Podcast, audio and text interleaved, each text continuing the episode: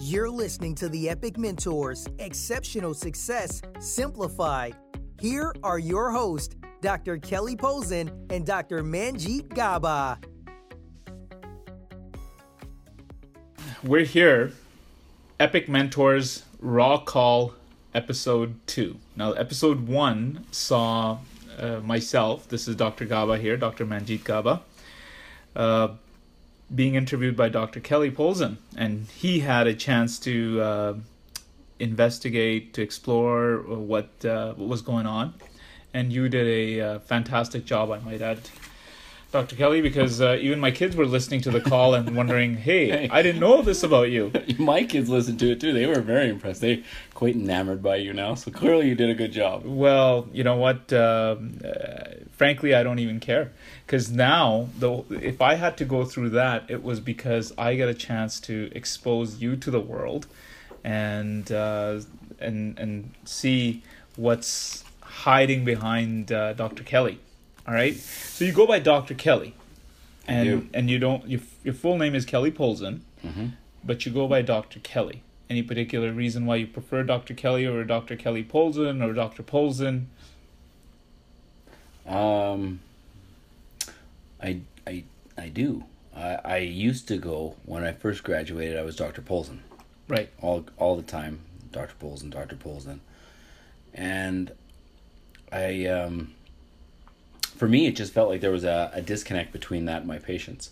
I mean, I like obviously it's important for my patients to know that there's a doctor present, but I I don't have um I don't have an ego around education and and I I like things to be way more fun than serious. So I found in my practice that Dr. Kelly just eases people. Everybody like it's just like there's a different level of connection I got with my patients as Dr. Kelly over Dr. Polson. Oh, would you? Because I've had tons of patients ask me, "Would you prefer I call you Dr. Polson?" And I'm like, "No, no, I'm good. I'm I'm just I'm just Dr. Kelly. That's all I am. I'm just here as like uh, you know assistant in your in your healing or your health." And I I don't know. I um I have had lots of people because I have uh, I have m- more than like one degree, and I just my to me it's like just a something that yeah, it's a process. I don't have an ego around the education, and I feel like as Dr. Polson, it was very formalized and it was it was too much ego for me.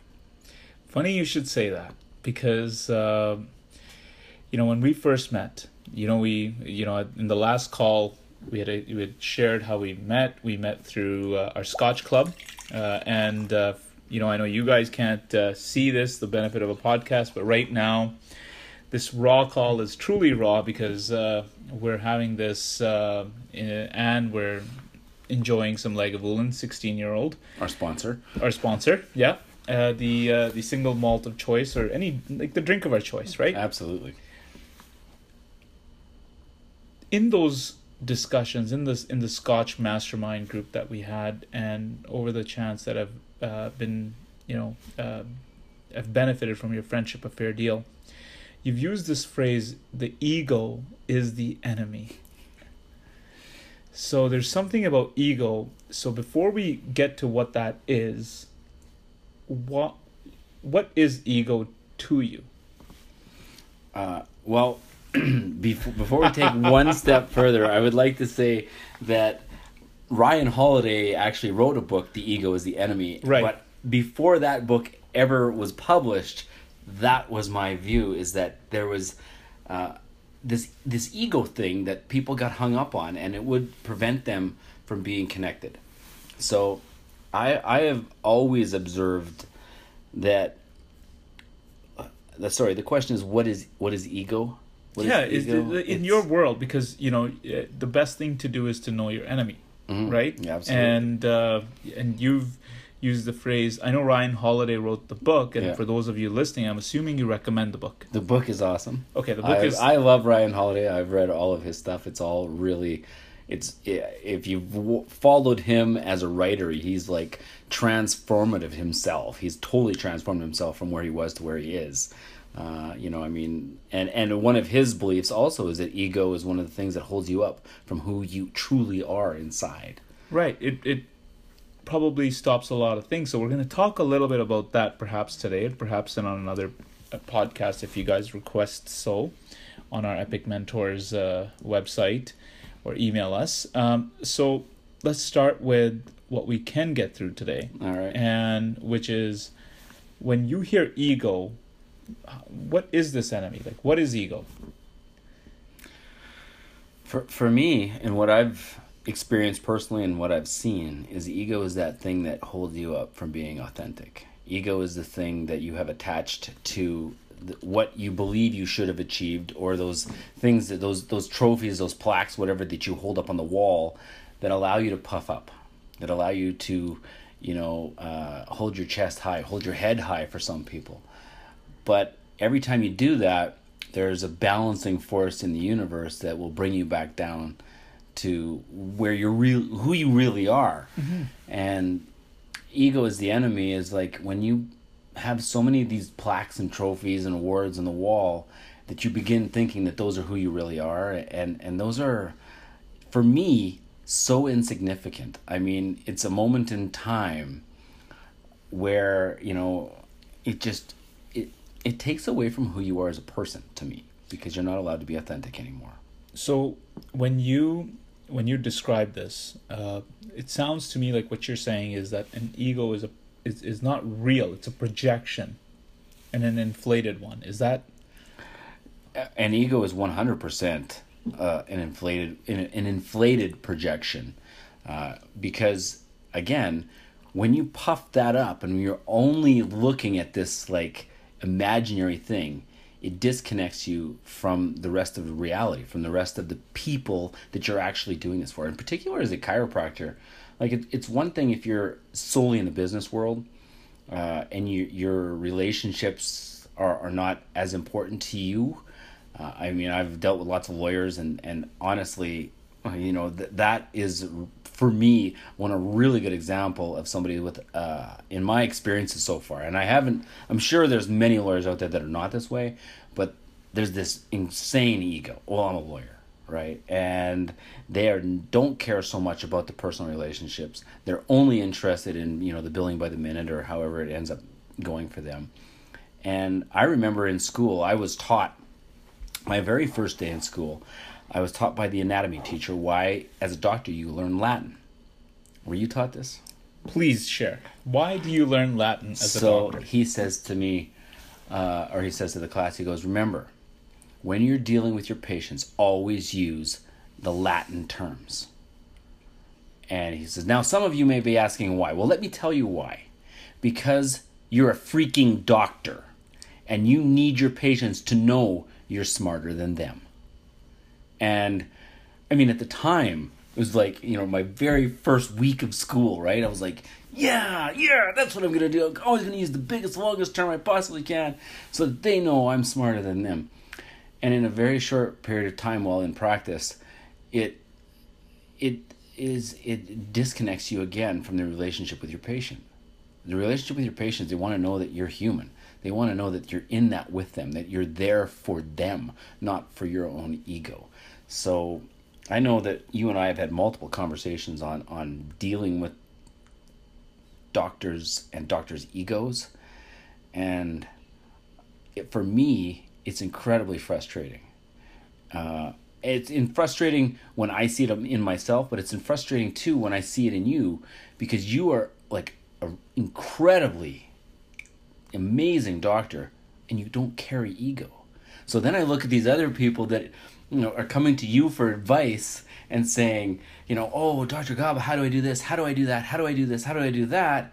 But they bring these big, huge egos with them. Well, I'm a doctor, so you know, I have the all of these rights and privileges, and I know all of this stuff. Speak Latin. I speak Latin, right? And so, yeah, no, that that's my uh, that's my own personal thing. That like for me, uh, when I see ego and it's really present, I generally retract from it. I'll tell you, uh, one of the things that uh, when you came in, and e- even when you've covered on my shifts and things like that, they've just been raving about you. They're just like, oh, this Dr. Kelly, this Dr. Kelly, this Dr. Kelly. And the reason why I mentioned ego is because I'm sure that there's doctors, there's practitioners, there's uh, thousands of people listening right now uh, at their own time on these podcasts that's so beautiful is they're thinking what leads to the thought when someone thinks ego is the enemy what do you get as a result? And i'm going to share that with them uh, and and i'm going to explore this with you is because you are the king of rapport. And that's what comes out when you understand to put your ego aside. So in the background now i'm going to go to you were a teacher were you not so go over your educational background because there is an element that goes there, right? What what what are you educated as? Because were you a teacher? Are you a chiropractor? do you have a plumbing degree? I don't know. What do you what do you got? First of all, thank you very much. Uh, I I I have observed you in your uh, native background, and you I I I will one day achieve to be as as good at rapport as you are. You connect to people on a level that I still aspire to, but um, I think you do it innately, whereas I do it. Uh, I, I I have to actually think while I do it. And well, and that's because just- I have no yeah. brain. So so yes no um so my uh my education started in business actually so in um i got a double major in finance and marketing and the reason i did that is i was way better at marketing but it, I, I I akin marketing to like a phys ed degree in business, right? I was like, oh, oh, all the dummies go into that class, right? I did not have the foresight to see the power of marketing while I was in business school. So when I graduated, I graduated with my primary. I mean, although it was a like a double major, my primary focus was all in finance. I was like, only that's where the money is. It's all in finance. You know, the it's the the the slower kids that, that can't figure out all the numbers that go into marketing. So when I graduated, I went right into uh, kind of like oil field consulting and things like that because there was way more money in that. And I, oh my God, I hated it. I don't remember anything I've ever hated more in my life when I graduated than working in oil field work. as a consultant, I wasn't doing like rig work. I was just as a consultant. you were just consulting in oil fields. Totally, right? Like just absolutely just driving around drinking coffee, talking to people, and I hated every second. I hated the job. I hated what I felt like I was selling myself out. I mean, the money was good. Okay, Yeah. so their money was good. Yep. But the rest of it was very short, and I did not last long before I started really being desperate for a different life. Okay. And and so in that desperation, uh, I started volunteering my time, and I was volunteering with um, Big Brothers because now I found it was the only time that I was actually feeling fulfilled is when I was giving to people when I was contributing. all right. Well, time out. Sorry. So if those if, if those of you who are listening right now are already seeing some traits that people do, uh, leadership leaders do is volunteer. So if you're not a volunteer right now, if you're not giving, and you're not exploring, you're missing out. Am I right? Oh, I that that is a whole nother what what that volunteer experience took me into, like through my journey of life, Yeah. is a whole other story. I ended up actually uh, fostering a child from that one experience. So it was Tell, a tell me about the child. What what? Okay, so you're volunteering Big Brothers because I'm I don't know this about you. Like Yeah. this is a raw call. I I don't know that you volunteered. yeah Do I? no No, No. I, I I don't know. It was a you said Big Brothers well it was the Big Brother program in Catholic Social Services. Yeah. in Catholic Social Services, and Mm-hmm. and and so I had um, I had a child that uh, a, a young um, adolescent who struggled. I mean, I mean the history of some of these kids is like beyond beyond what people can really comprehend. When you start reading a file on what some of these people, some of these kids have been through, if you're not giving your time, holy you you like you, you just need to because uh, these these are people in serious need they haven't had love they haven't had connection with people and what we have to offer is profound so i was uh, i did this for several years and i got a very good rapport with a child who had a lot of behavior disorders mm-hmm. and as a result of that uh, remember i was i had a business degree in marketing and finance and all of a sudden i'm in the social services world Yeah. and they're saying, "Well, can can you help this other child?" And I'm like, uh, "I guess so. I, I'm sure." So they asked me to work with him like full time. He was, uh, he he had a form of of autism, uh, and he had actually when when when I when he came in and I started working with him, he had twelve different mental health diagnoses. And so they really had no idea what was wrong with him. They just threw him in a box and said, "Well, you know what? Maybe it's Asperger's, but really we have no clue." So they said, "You know, can you take this kid? He, I mean, if you don't take him, we're going to hospitalize him." And I was like, uh, "Sure." You know, I, I, I mean, I don't know what's to happen. I just, I'll be there for him. I'll do what I can. And so that experience transformed my life. It, uh, he, I was able to prevent him from being hospitalized just by being with him just by uh, able by connecting with him on a level that made sense in his brain that's funny that i say that because you say that all the time get in their own conversation and that's completely 100% the only way that i was able to do what i was able to do with him. So yeah he had severe mental health and i was with him literally from the time he got up to the time he went through to school in public school still uh, although it was in a behavior disorder classroom, it was in public school, and till the time we took him home, and, and I, you know, would then do a, a transition or handoff to his uh, his other caregivers in the evening on this is the kind of what I what this is how his day went. This is how I'd like him to be cared for. This are the things we need to be concerned about, you know, and I'll be there tomorrow morning for him. And how was your personal life during that time? Were you like, what what the heck am I doing? You know. Oh yeah, I mean the world is spinning. So I come from an oil field background where Yeah, I'm yeah. making like you know, Major- major major money. major money. Yeah. To basically it's a volunteer position. I mean, uh, at that point, I you know they were asked me to come on staff, but in a social service. They can afford you. Right. They right. So it's you know it's a very uh, different you know world, and you're not doing that anymore for the money. You're doing that because there's something else calling you for it. Right. So that's why I did that, and then through that experience, ended up actually becoming a teacher. Because I, so from finance and marketing, you decided to become a teacher. Correct. Okay. I so you, you became a teacher. Like how? Like you went. You, you said back to um, school. You went Went back, to school. Yeah, did another uh, after degree program. Okay. uh, in in education and it's because I actually and I had a job before I even started school. They asked me immediately if you go back, we'll hire you like right now to take and manage the whole program. and you said, I'm going. I said, "Okay, I can do that." Right. So then I went back to school, and I started through the pro. Uh, I was just finishing the program, and then I got a call from the social service agency saying, "This child is over our age limit. We don't know what to do with him. Do you have any idea what we should do with him?" And I was like, "Holy crap!" So then my wife and I decided we would foster him. So we took him in as a foster child, and he lived with us for four more years. Yeah. And um, a worthwhile experience.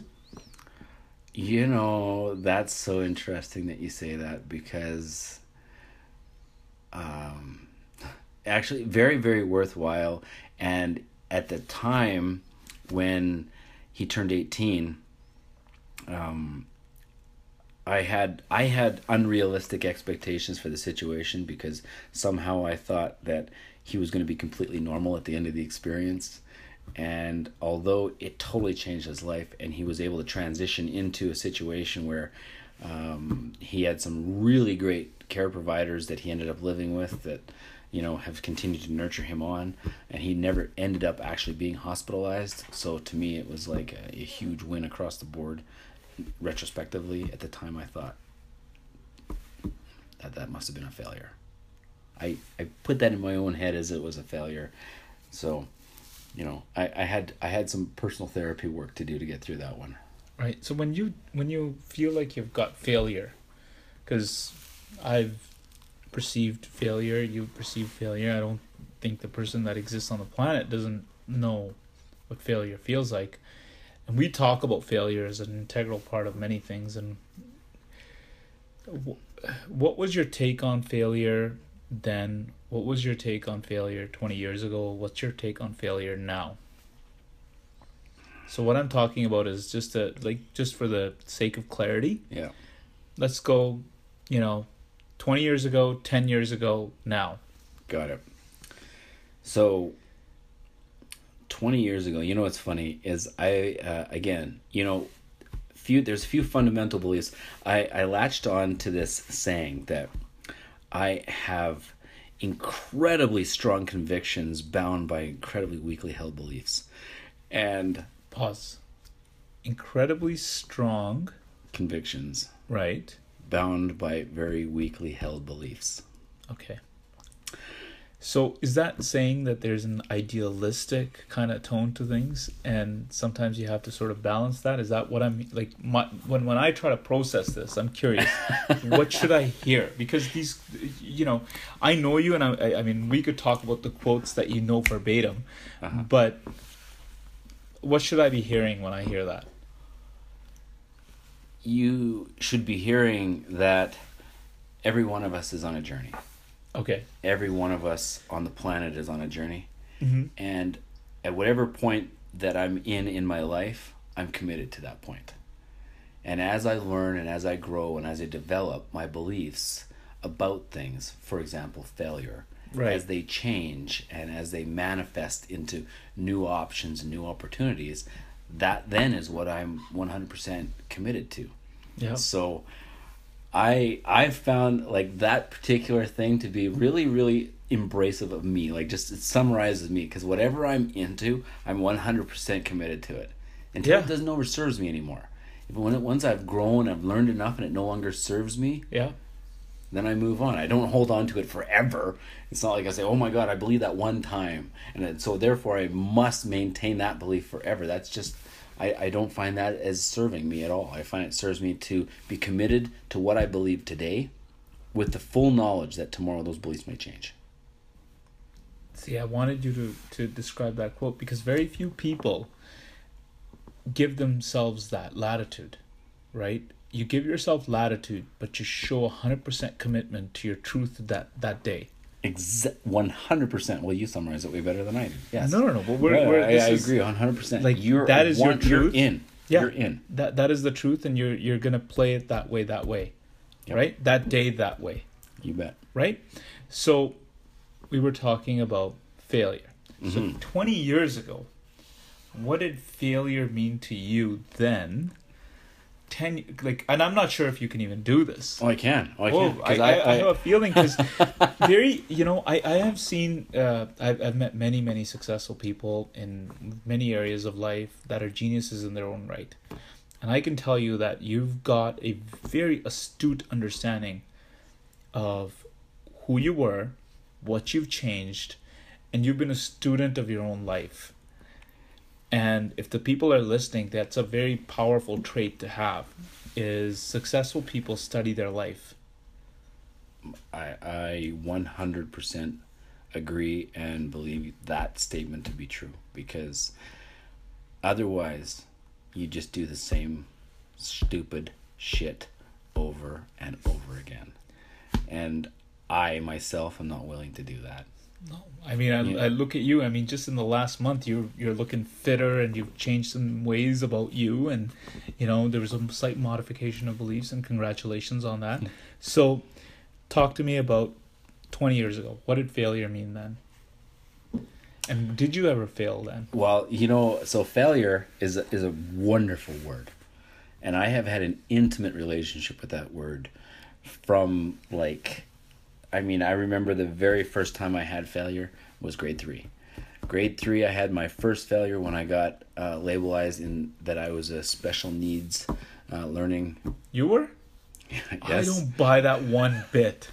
I was. I was. Doctor Polson, I was. Doctor. Kelly. I, I had a, a learning disability apparently in grade three, and I got. Uh, it's funny that we're talking about this right now because I just had told my kids about this literally uh, last night. Last night I was talking with my kids about you know school and how important it is to be able to take situations and make them such that they empower you rather than disempower you and make sure that you always find the benefit in that situation. And so in grade three, I got taken out of my regular classroom to go into special class mm-hmm. For my learning disability. And I remember thinking that I would, this is not acceptable to me. I would not allow this to continue in my life.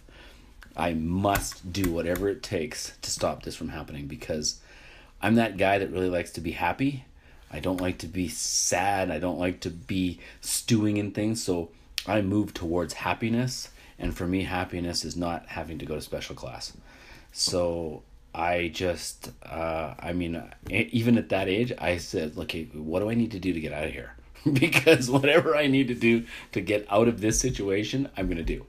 And really, that that was my very first experience with, you know, that feeling of being a failure and so the feeling of uh, the feeling of being a failure was to, to to get yourself out of it but well the feeling of being a failure is during class to say okay now regular class we're going to do this and kelly you need to go now to special class because you can't be in here with the rest of the kids.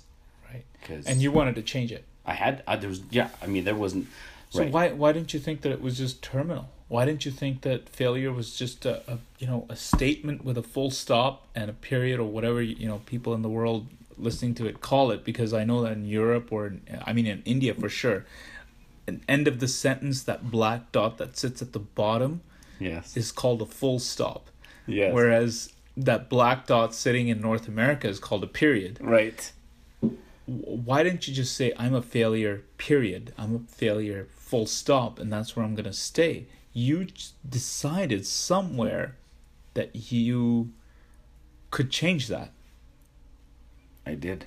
I did. And I think how dare you? I don't know how dare I. I don't I, I honestly I my um I it's I mean my parents would always just talk about options, right? That you could do anything.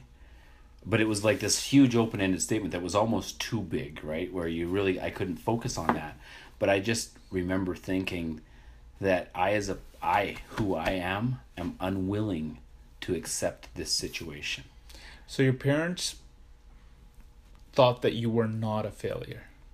My parents thought I was not a failure at all. They thought I was a wonderful person. Right. And you know. Uh, but the school thought you were a failure. The school labeled me as a failure, and, and, and I was unable to keep up with normal normal kids. So was it a mistake that you became a teacher at one point? No. No, I I I love teaching. I love teaching.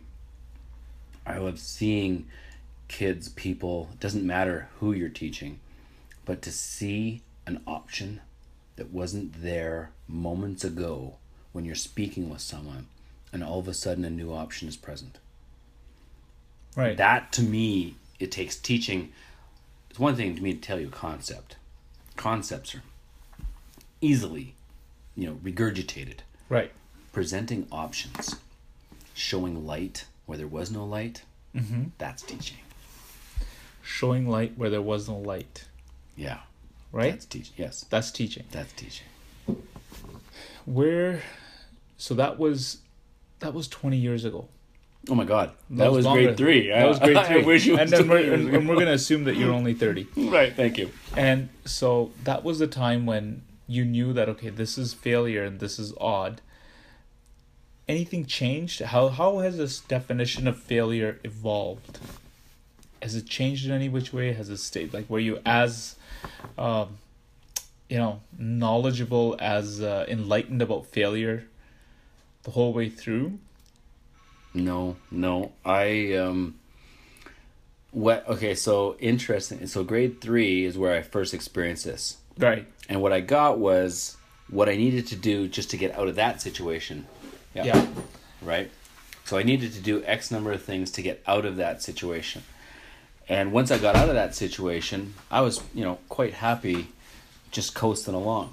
Yeah. So I re- learned really quick that I could be this comfortable zone and coast along through life quite easily until I made it out of high school and into university, where I got myself into a, a graduate or, or a transfer program actually, where if I didn't get honors in the transfer program, the transfer program ended in two years and you got nothing. You got no diploma, you got no degree, you got nothing.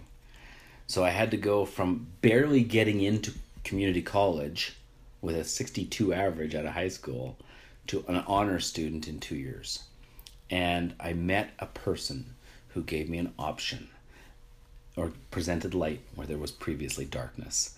And that lady, if I ever, I've actually gone back to school to try to find her. What was her name? Uh, honestly, I don't even know her name. I know she was the English teacher uh, in English 101 in the University of Concordia. If you know who she is, uh, and that would have been in uh, the in 1990 is where she when she taught there. She changed my entire life. The English teacher in Concordia. Yes. Okay. So that woman I've actually gone out to try to look for. Right. And I haven't been able to find her, but she What, what did she do that was so phenomenal? So she was an English teacher, and I barely made it through English through high school and stuff. And I submitted my first uh, paper to her, and she gave me a, a, a D plus or an F, uh, whatever, a D plus, what is, and just so me in this note that said, "Come see me after class." And I, you know, I was like, whatever. I always get these marks. This is my my you know standard mark, but it's gonna make it really tough to get honors. Right. So I went to see her after, and she said, You have amazing ideas. I only want to help you recraft them so that they flow better. And if you do what I ask you to do, imagine you're to be amazed what your year end grade is to be. So I went and I, I went and I spent time with her after class all the time, figuring out what she wanted, how to write, how to craft. And my last, I, I ended up, my very last report that I handed and got back, I got a 93 on, which was the highest mark I'd ever got. And then I ended up moving on through there, got honors, went to the University of Alberta Faculty of Business, graduated honors there. And that was like, where if there's a first person who ever believed that I was smart enough that I could do this. I always think that there is, you know, the, the key to being a teacher, the key to being a healer, uh, key to being a doctor, key to being anything is to believe in something greater than what the person that sits in front of you is like. Would you agree? Oh my God, so much so because often the times that I've experienced in this in in any in, actually it wouldn't matter whether it was a teacher or this profession as a healer the ability to see the light while you're in darkness and allow that person just to just see the best in that person because often that person that you're dealing with or it could be a group of people they don't see it all they see is the darkness So, how come you articulate it so beautifully? Because I've seen you on YouTube videos, I've seen you uh, just generally promoting the brand so many times, uh, even your own uh, ventures. Like you run a marketing company, you run all these things, and when I when I see you, it's in front of the camera, and then you start to articulate a way, right? And you say, "Hey, this is Dr. Kelly, and, and this is what we're gonna do," and all that stuff. So in the background, there, you know, it, it appears that it comes naturally to you. And I know better. okay So what are the, the, the rituals, the routines that you stay connected to? Because you know, to see something that's bigger than the person in front of you, you need to be connected to something that's bigger than you. yeah So what are, what are the rituals like? What are the routines like? What how do you say um what fuels you? Oh wow those are a lot of questions They're they're the Uh, same question. well What is your well we can start with simple. Like all right well I can start with two possible questions here. all right okay, start one with I- the easier one Well I'm gonna it's your choice. all right Okay. So one is is if if you were looking back, what would you define as a successful life, right? Or what is your why? What do you Oh, want to see in this world? What is my why? So what do I want to hear at my funeral? Well, Why? maybe, So uh, or or you can just say, "Hey, this is this is why I do things." Like if you were going to say, you know, I became this or I pursue this. This is why I pursue it because the why is really interesting to me.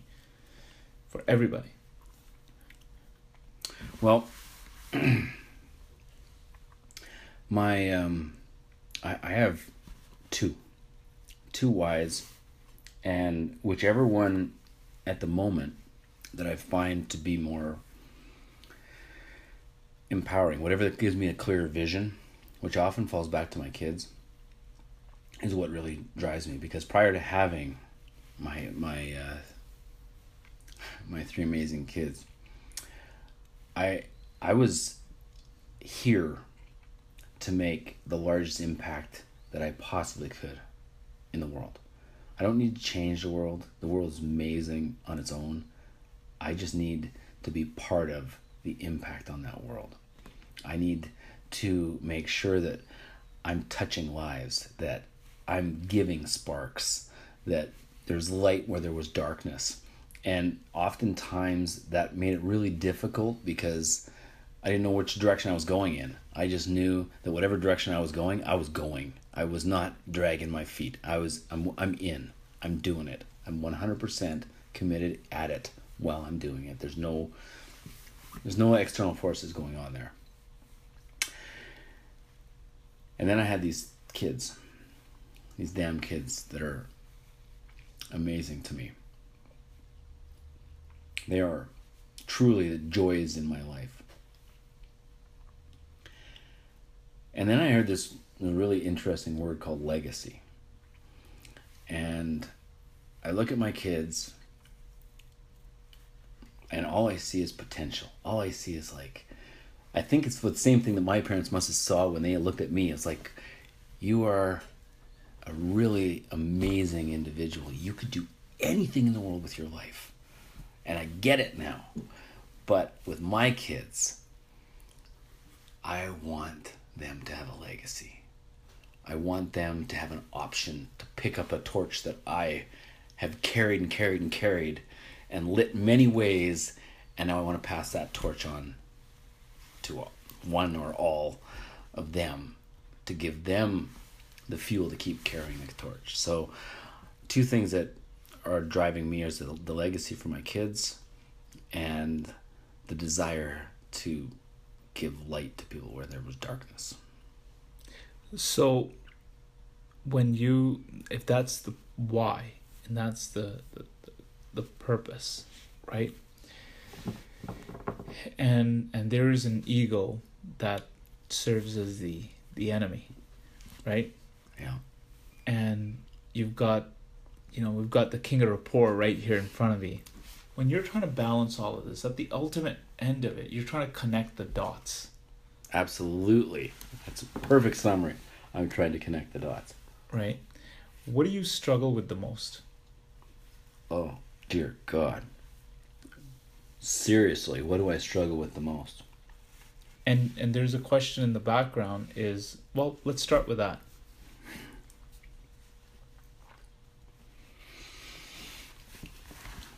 Ooh, that's a really personal question. Um, well i didn't want to ask that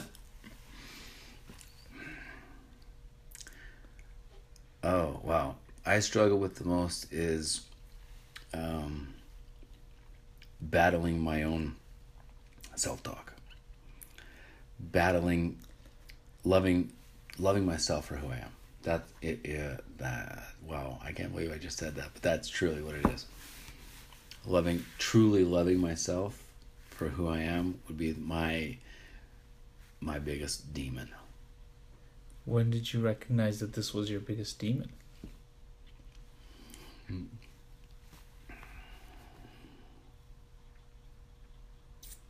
I it, it probably um, very recently that you know, because those those demons are things you like to keep locked away. Right. And again, it's only through that self exploration that you really find out a, you know, who you are, and then as you still to really delve into there, find out, you know, what your biggest battles are. So was it was it loving yourself as a special needs kid? Is it I mean is that when you recognize you have a hard time loving yourself at that time? Was it like when was it that you said, "Hey, I I don't really love myself enough."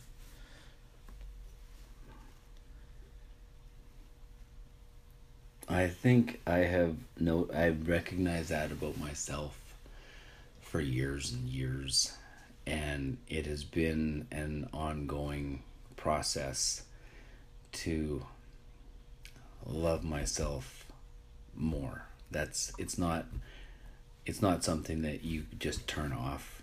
It's uh it's more like management.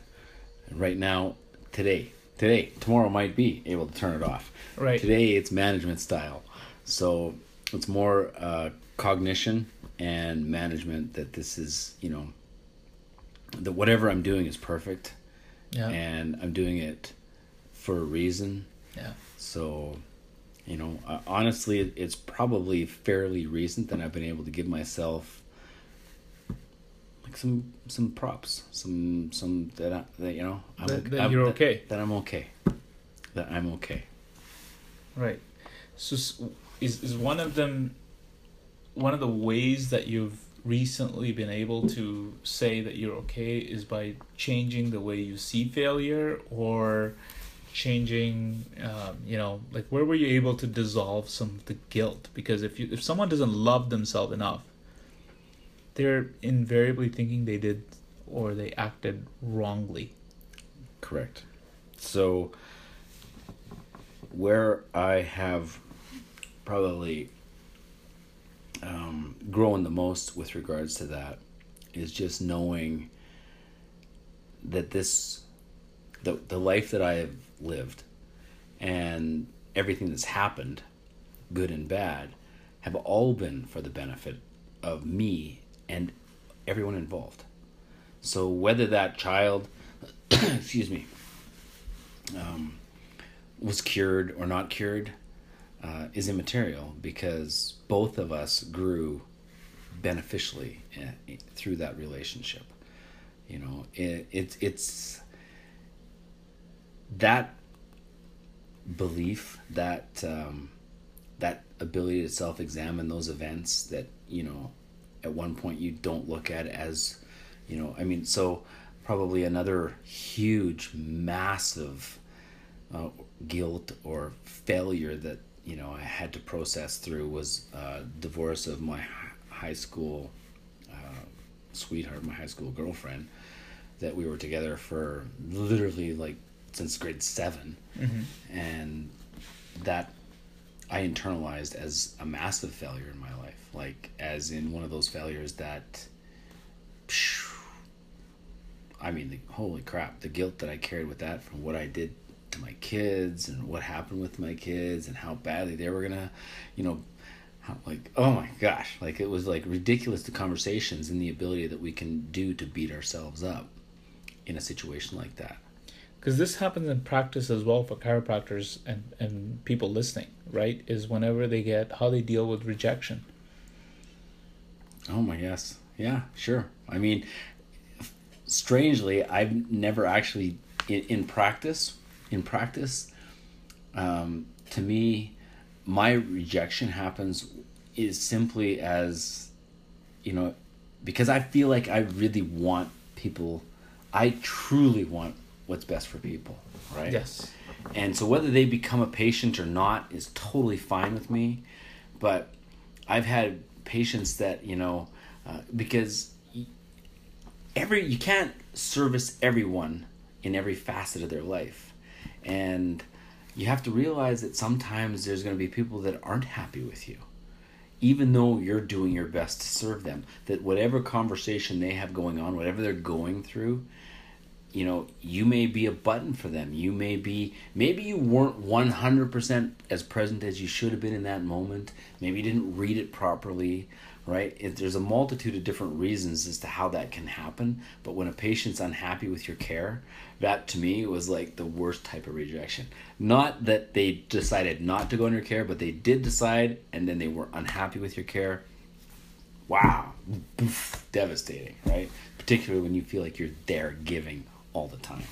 So when when you were able to realize that rejection from a patient was relatively minor compared to a rejection from a high school sweetheart, did that ease the fear like knowing that if the patient can survive it and it's in their best interest to leave the office at this time was is that how like did that help you in any which way are they connected in your world rejection from one versus the other Uh, I, I think I think I, I don't even see it as like I don't look at it as rejection and I certainly I don't see it as that I don't have that huge negative charge to a failure anymore which greatly changes life. Right. So that's so 20 years ago failure happened, rejection happens. It's like it's pretty intense. Yeah, so I guess to summarize that 20 years ago failure is a label. Failure is a you are.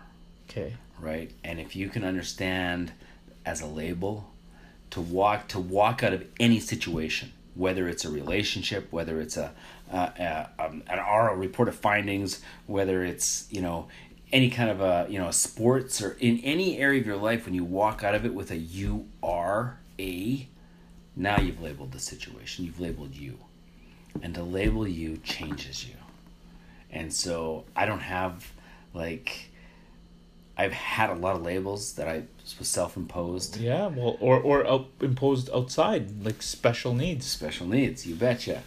So, the beauty of of life now is that the beliefs that I have, and the convictions I have towards those beliefs, as strong as they are, are far more empowering. About no more labels. I mean, there's no more labels at all, particularly when you believe that whatever that situation is is only serving you. It's serving you, and it's serving you 100% from the, it's very foundationally serving you.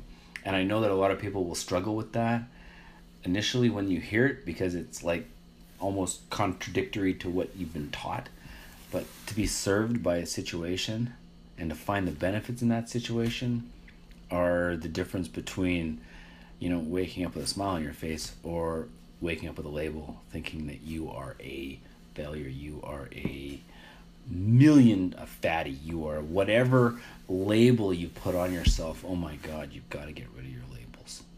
So, you know, one of the things we talk about in the Epic Mentors program is um, talking about how to talk with patients and how to avoid a few things. And I, I love how what the conversation started was you said that you know we talked about what was the what was the quote again? Was it uh, you know that you were mentioning where we we sort of paraphrases as the truth that day. You're gonna follow it for today because you know that that's you're hundred percent committed to. Yeah, I'm, well, so my my thing that I play that that is prevalent for me is that I have incredibly strong convictions to weakly held beliefs. Right. You incredibly know? strong strong convictions to weakly held beliefs, right? And yeah. so that's very similar to what you're just talking about is before they were very weakly like held convictions, convictions to, strong, strongly held beliefs held beliefs right because you, you weren't you weren't sure you weren't like hey I, I don't have a conviction on whether I'm a failure or not, but even if it's weak, I'm going to hold on to it. Absolutely, because it's all you were taught, right? Right. I mean, our society in North America binds you to those things. They love labels. Everybody has to have a label.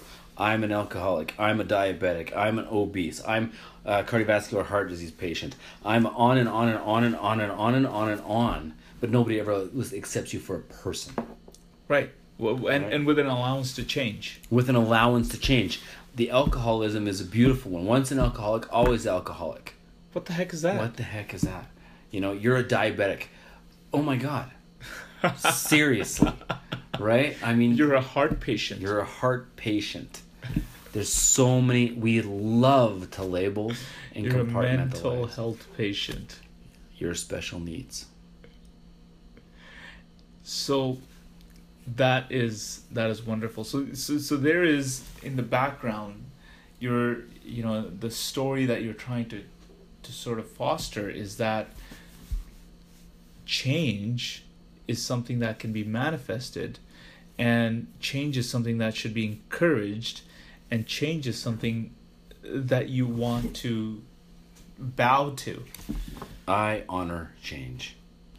And I hear so many times people like, I don't like change. But then they don't like themselves. How do you change that? right? If you, if you don't if you don't you know love yourself and you don't love change, you're in trouble. Right? You need to love both of those things all the time because life is change. Life is always moving. I, I never want to be that person that's stuck in a rut. And I you know it's I love that definition of a rut because really all it is is a grave with the ends kicked out. right? So if you're in a rut, you're you're already six feet under, right? You're in that thing. You're in there. Like I'm not that guy. I can't be that guy that's stuck in that hole. I gotta be loving change because that's how you get out.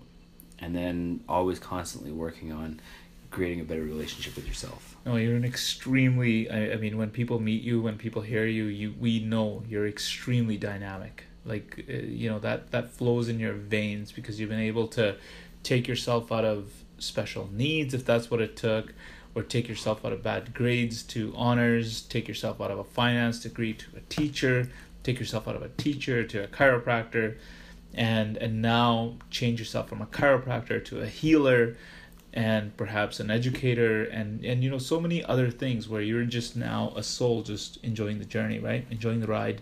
And so usually we end our raw calls because i don't even know what where we're at with our time allowance um, I don't have a clue either here. yeah, so uh, you know, uh, usually we end our raw calls with a few questions, which you have started uh, the tradition with all of one call, but here it is. Uh-huh. Uh, ever come across like a quote that you you sort of stick to, that you enjoy? And you don't have to, Uh, you uh, know. no, I, I still I hold strong to uh, Ryan Holiday's "The Obstacle Is the Way." The obstacle is the way. Right. So where you are avoiding going, you must go. Okay. Where you're avoiding going, you must go. All right. So uh, that was uh, taken uh, Marcus Aurelius. Marcus, Marcus Aurelius. Aurelius, You right? betcha. And um, so that's one thing I wanted to ask you. Second thing is is favorite. It's tou- really tough. I know you're an avid reader, but what are you reading these days, and what's your favorite book? I still I still love Forty Eight Laws of Power. Right. Um, Mastery is uh, an, an awesome read as well. Uh, any newer stuff by Ryan Holiday has been inspirational. Uh, I I probably I I, I get I I bought uh, eight books yesterday. Um, I'm really a huge fan of uh, John Demartini. Yeah. He is tr- totally transformative in his thinking.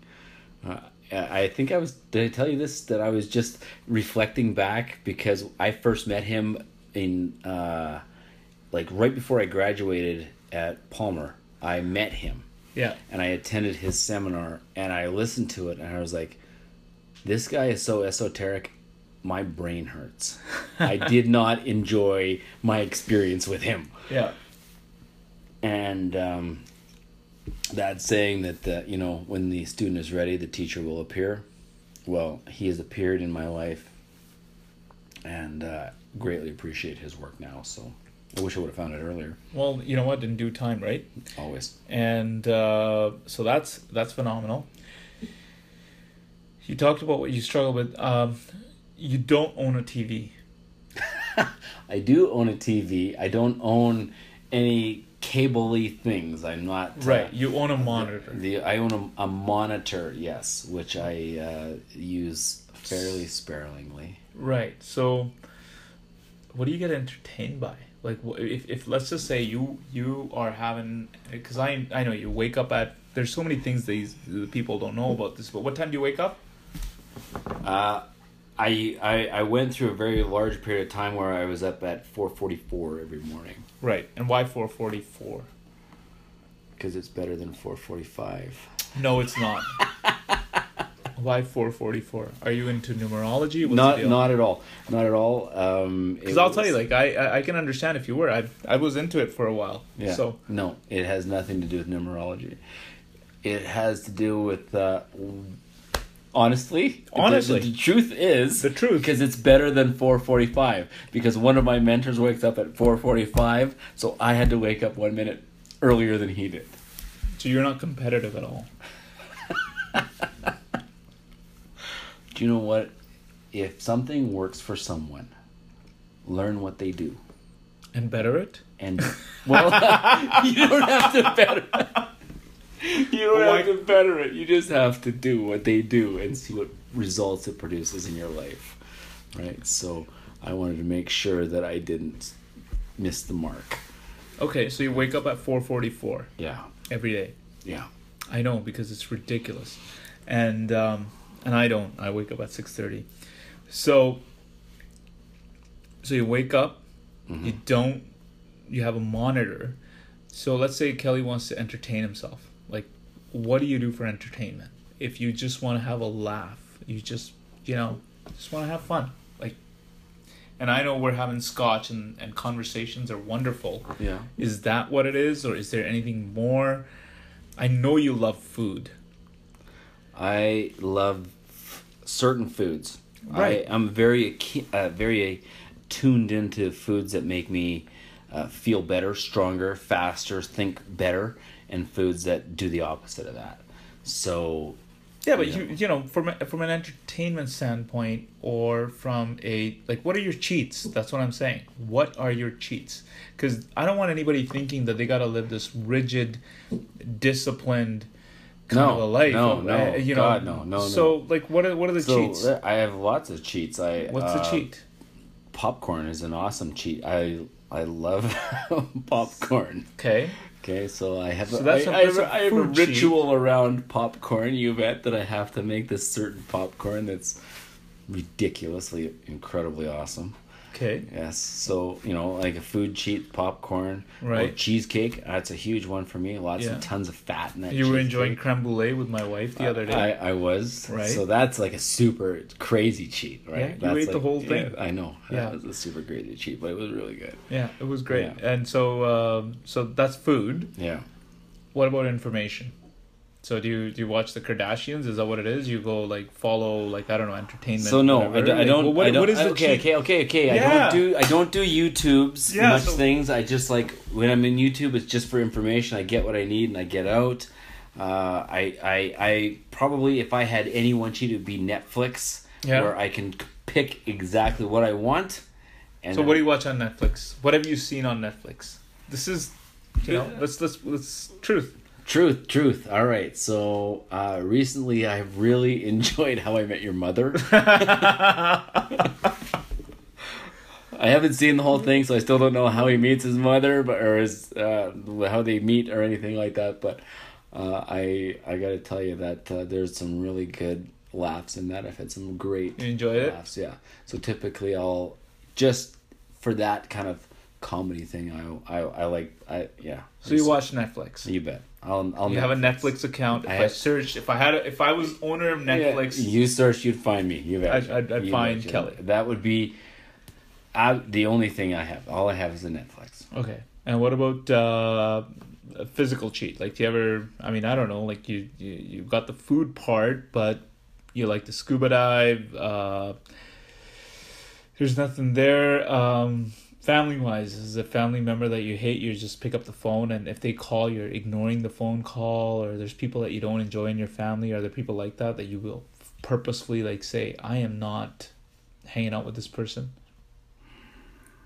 You know, I, I, I've been really fortunate in my family life. Um, even my relationship with my ex-wife is Is awesome, great. It's awesome. All right. So you don't have an So- aunt, an uncle. You know, anything in extended family, a friend, a social life where you're like, oh my god, I do, do you lie? Do I lie? Do you Uh, lie?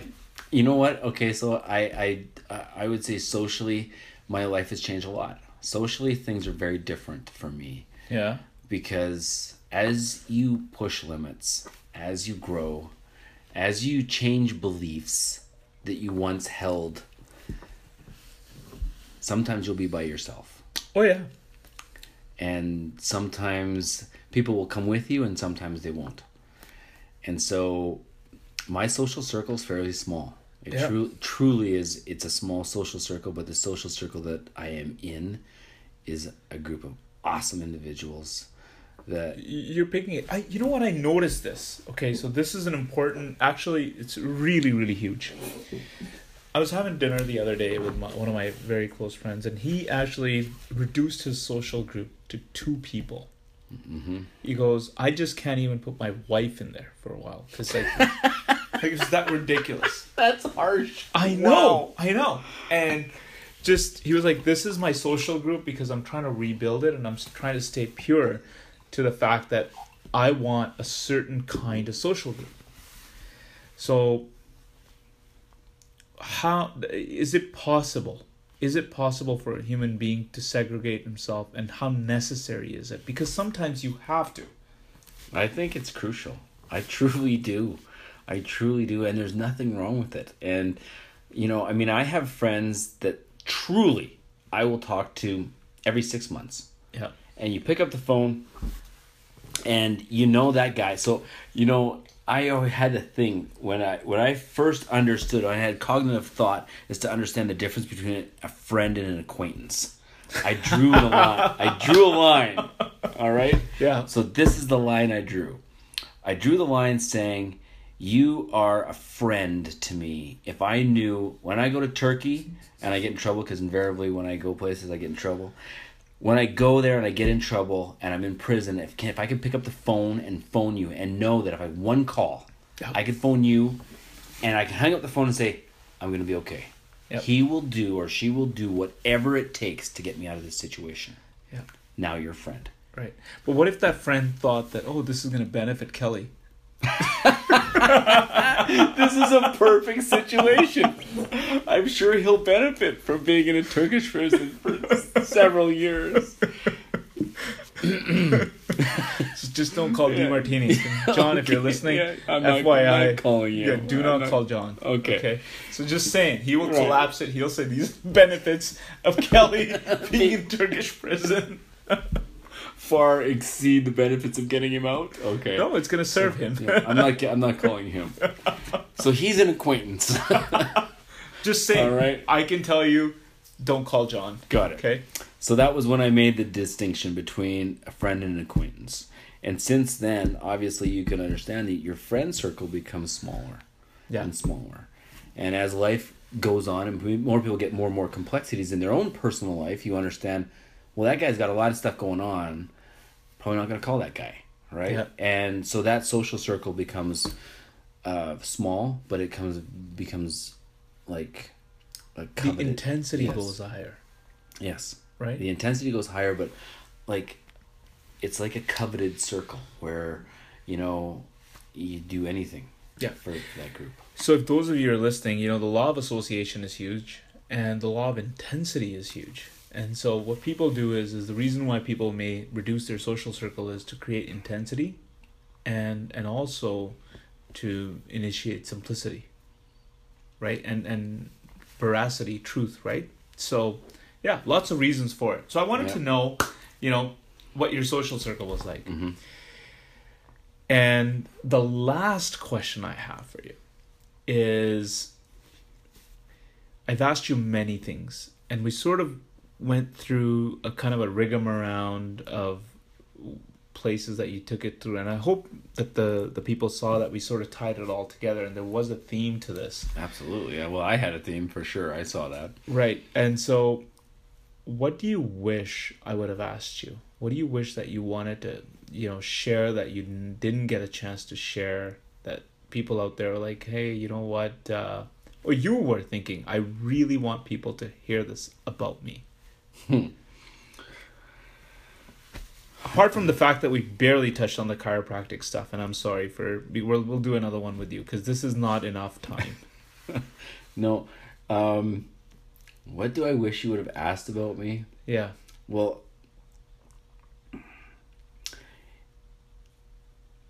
if I had one like guilty wish, right? Like one thing Yeah. that I wish was true, Yeah. but would give me like like no like benefit to the world at all. Right. Okay. It would be that we were sponsored by Lagavulin. I'm Oh. So to have Lagavulin 16 as a sponsor Yes. for us, um, I don't know. I I am passionate about what I'm passionate about. Scotch is one of those things. Yeah. It's delicious. It is. I have experienced all different kinds of scotches with all different kinds of price ranges, all different kinds of flavors. Uh, I don't know if if if there's a Scotch guide out there that ranks the number one Scotch in the world, but if there was, for me, it'd be Lagavulin, and nothing in a very superficial, shallow sense would give me more pleasure than having a Lagavulin T-shirt and being sponsored by Lagavulin. Okay, so you guys heard it. For the guy that uh, abhors labels, he would love to put the label of Lagavulin on himself. And, There you go. Uh, you know what? That's it's, it's a fair comment. Uh, I totally understand. We totally understated your your love and passion for Lagavulin, and I want to just put it on the record that that's how we s- connected with each other was because Exactly, Lagavulin is what started our relationship. No wonder this no is a wonder pure one. this is pure. it's pure it's treasured and it may last as long as Lagavulin has been around Right. And uh, so I want to thank everybody. Uh, thank you, Dr. Kelly, uh, and your past, uh, previous uh, sort of avatar, Dr. Polson, on uh, on sharing these insights. I really do think for everybody involved that there needs to be another call with you, maybe ten episodes in. Uh, you know about rapport. Me and you need to talk about it. We need to talk a little bit about like r- labels and how to help have conversations with patients as people rather than as patients and you know disempowering them there's so many things out there but this is a great start thank you and thank uh, you. you came out to play thank you Dr. Gova cheers cheers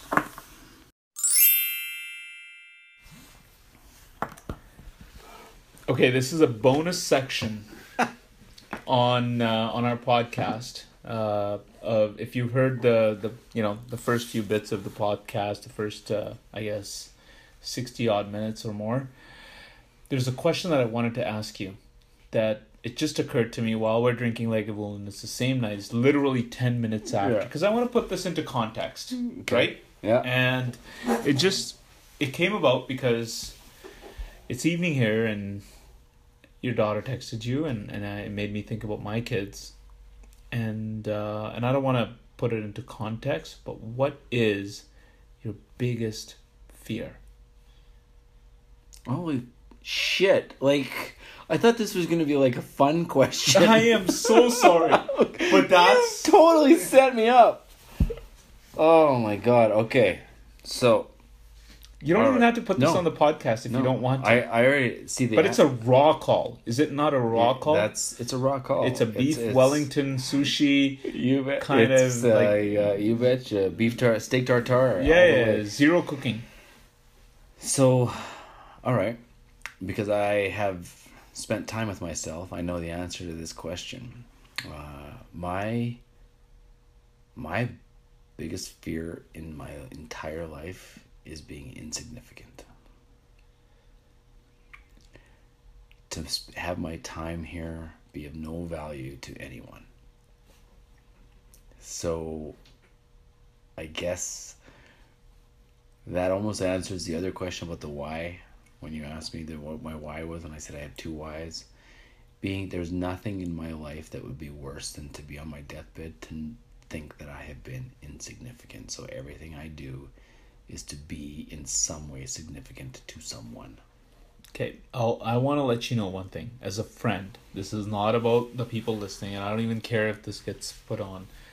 I want to let you know that just with the mere fact that I know your children, that I know what you've contributed to all the doctors that you've trained, that I know the patients that you've served, that I know the impact you've had on me and our you know mastermind our scotch club all of that that the last thing that you will be my friend is insignificant Thank you. It comes with a lightness in my heart, so I appreciate that.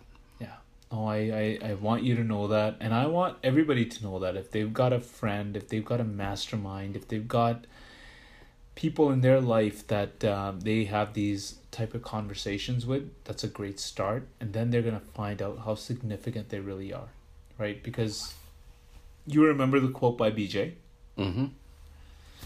You never know. you never know you just never know how far reaching something that you may do or say today or, or something like that right You bet. will affect change the, the, lives of millions tomorrow. Yeah. And the power of an idea is what this is, uh, Epic Mentors is all about. And uh, so cheers to that. Thank you, my friend.